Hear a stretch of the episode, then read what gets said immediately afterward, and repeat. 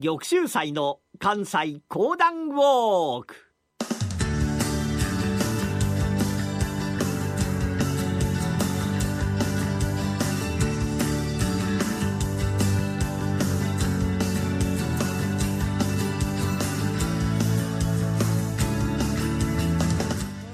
玉州祭の関西講談ウォーク。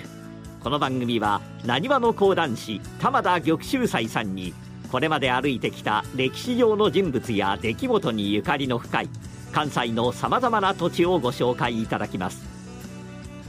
今月お届けしている赤荻市のお話も今日が最終回です。それではこの後玉州斎さんにご登場いただきましょう。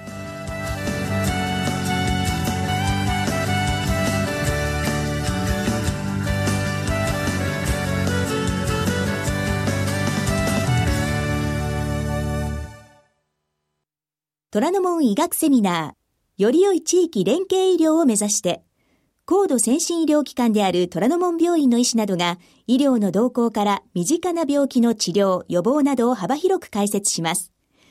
虎ノ門医学セミナーは、毎週木曜日夜9時30分、好評放送中。皆さんどうもおはようございます。講談師の玉田玉秀祭でございます。いよいよ年末も押し迫ってまいりましたけれども、12月ということでございまして、赤穂義のお話をさせていただいております。赤穂まで行っていただきますと、そこにございますのが、科学寺というお寺でございましてね、歴代赤穂藩主が、あいわゆるそこで、えお祭りされている菩提寺というやつでございます。まあ、この歴代赤穂藩主の中で、浅野匠の神公という方のために、四十七士は戦うわけでございますが、その中にありまして本日お話しいたしますのが、三村次郎左衛門兼常という方でございます。ま、この方、非常に身分は低いわけでございますが、しかしながら江戸詰めでございますから、幸いに播磨なまりがない。さあ、この時に彼が考えた。自分が何かに身を移し、そしてその仕事をしながら、キラ亭の中を探ることができれば、そこで彼が考えましたのが、薪割り屋さんのお仕事でございました。薪をあろ薪をあろと言いながら、江戸城中をば回ります。これでもしも、キラ邸の中に誘い込んでもらえたら、キラの屋敷の内側がわかる。まあ、こういう風に考えたわけでございました。キラ邸がございますのが、本所と言われるところ。その本所に相生町というものがございますが、そこに住んでございましたのが、竹谷喜平次という男でございました。この竹谷喜平次と申しますのが、江戸一番の刀研ぎ。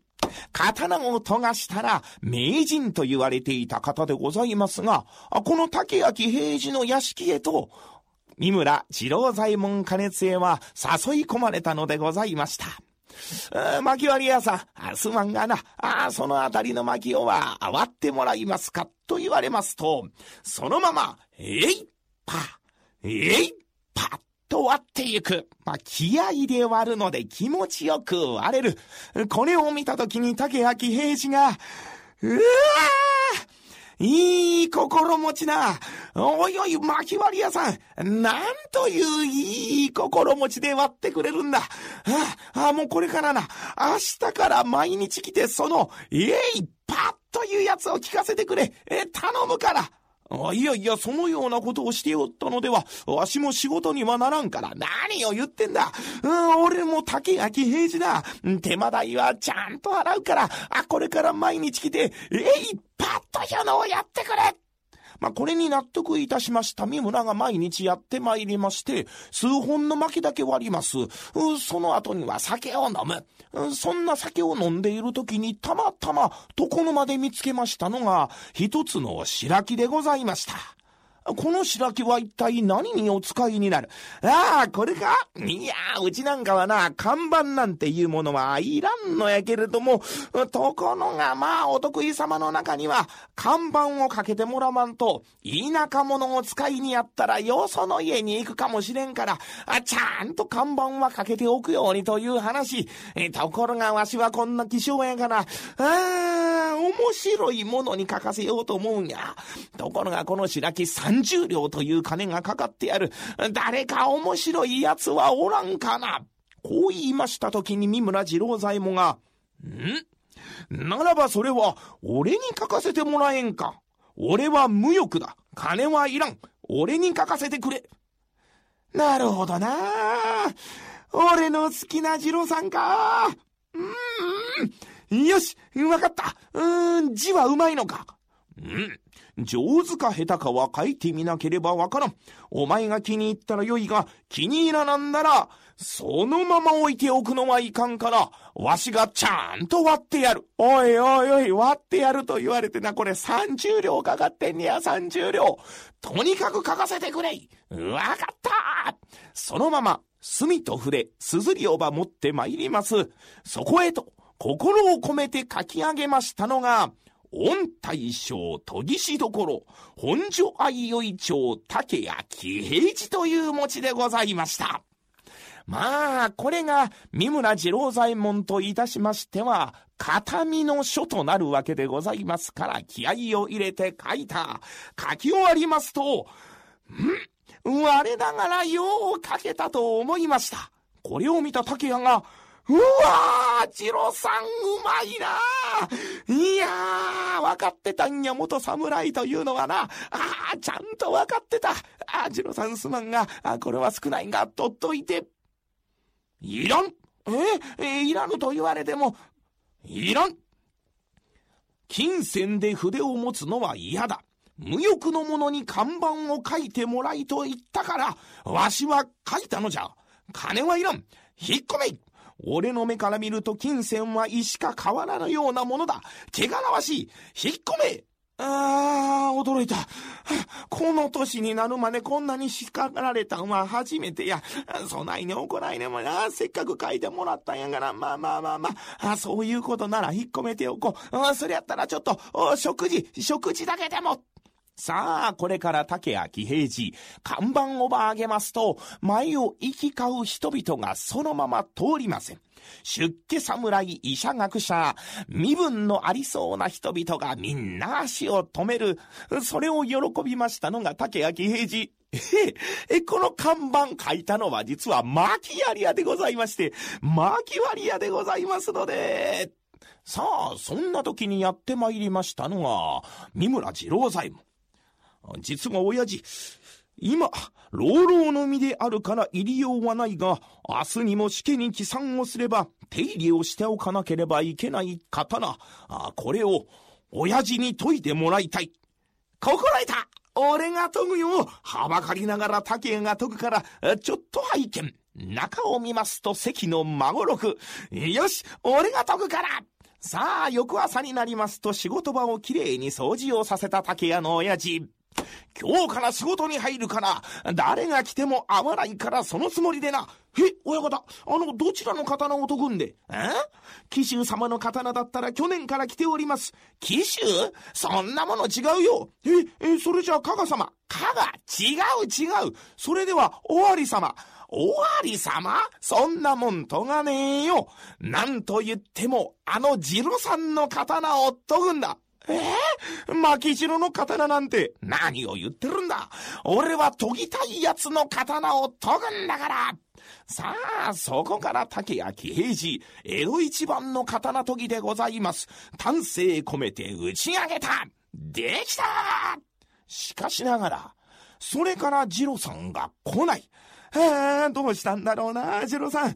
風邪でもひいたんだろうか、患うてはいないんだろうかと思うておりましたが、元禄15年13日から降り出した雪は14日にやってもまだ止まないで降っている。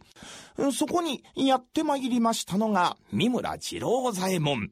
見事な格好、驚きましたのが竹屋でございました。うわ見事な格好でございます。立派なお姿。あこれはこれは竹屋殿。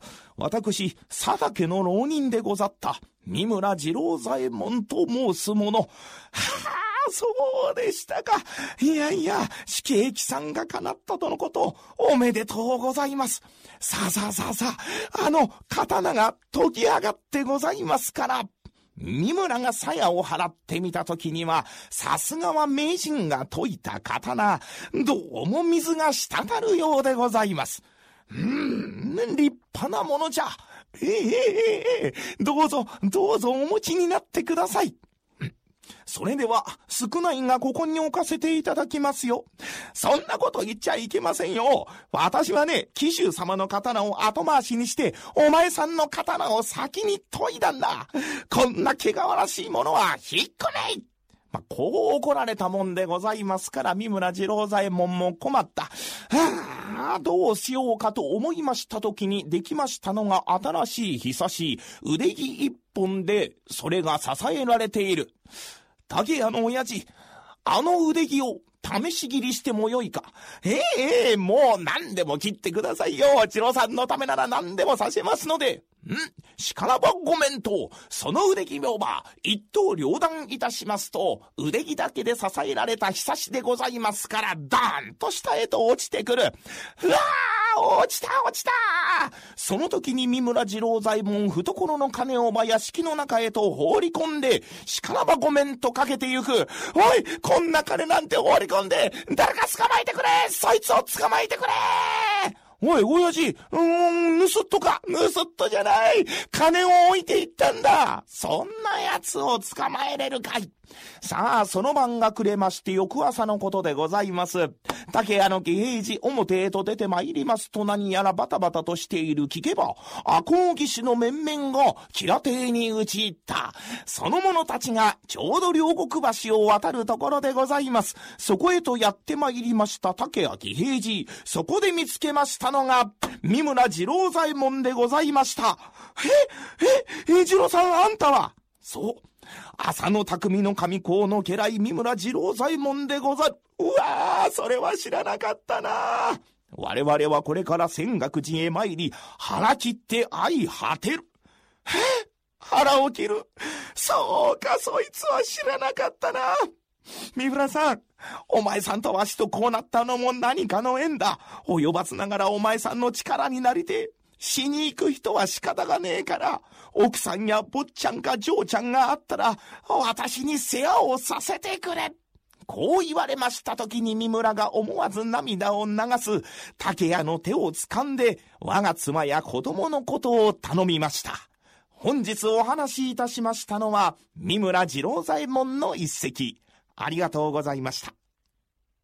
競馬中継が聞ける、ラジオ日経のテレドームサービス。東日本の第一放送は0180-99-3841、99-3841。西日本の第二放送は0180-99-3842、99-3842。情報量無料、通話料だけでお聞きいただけます。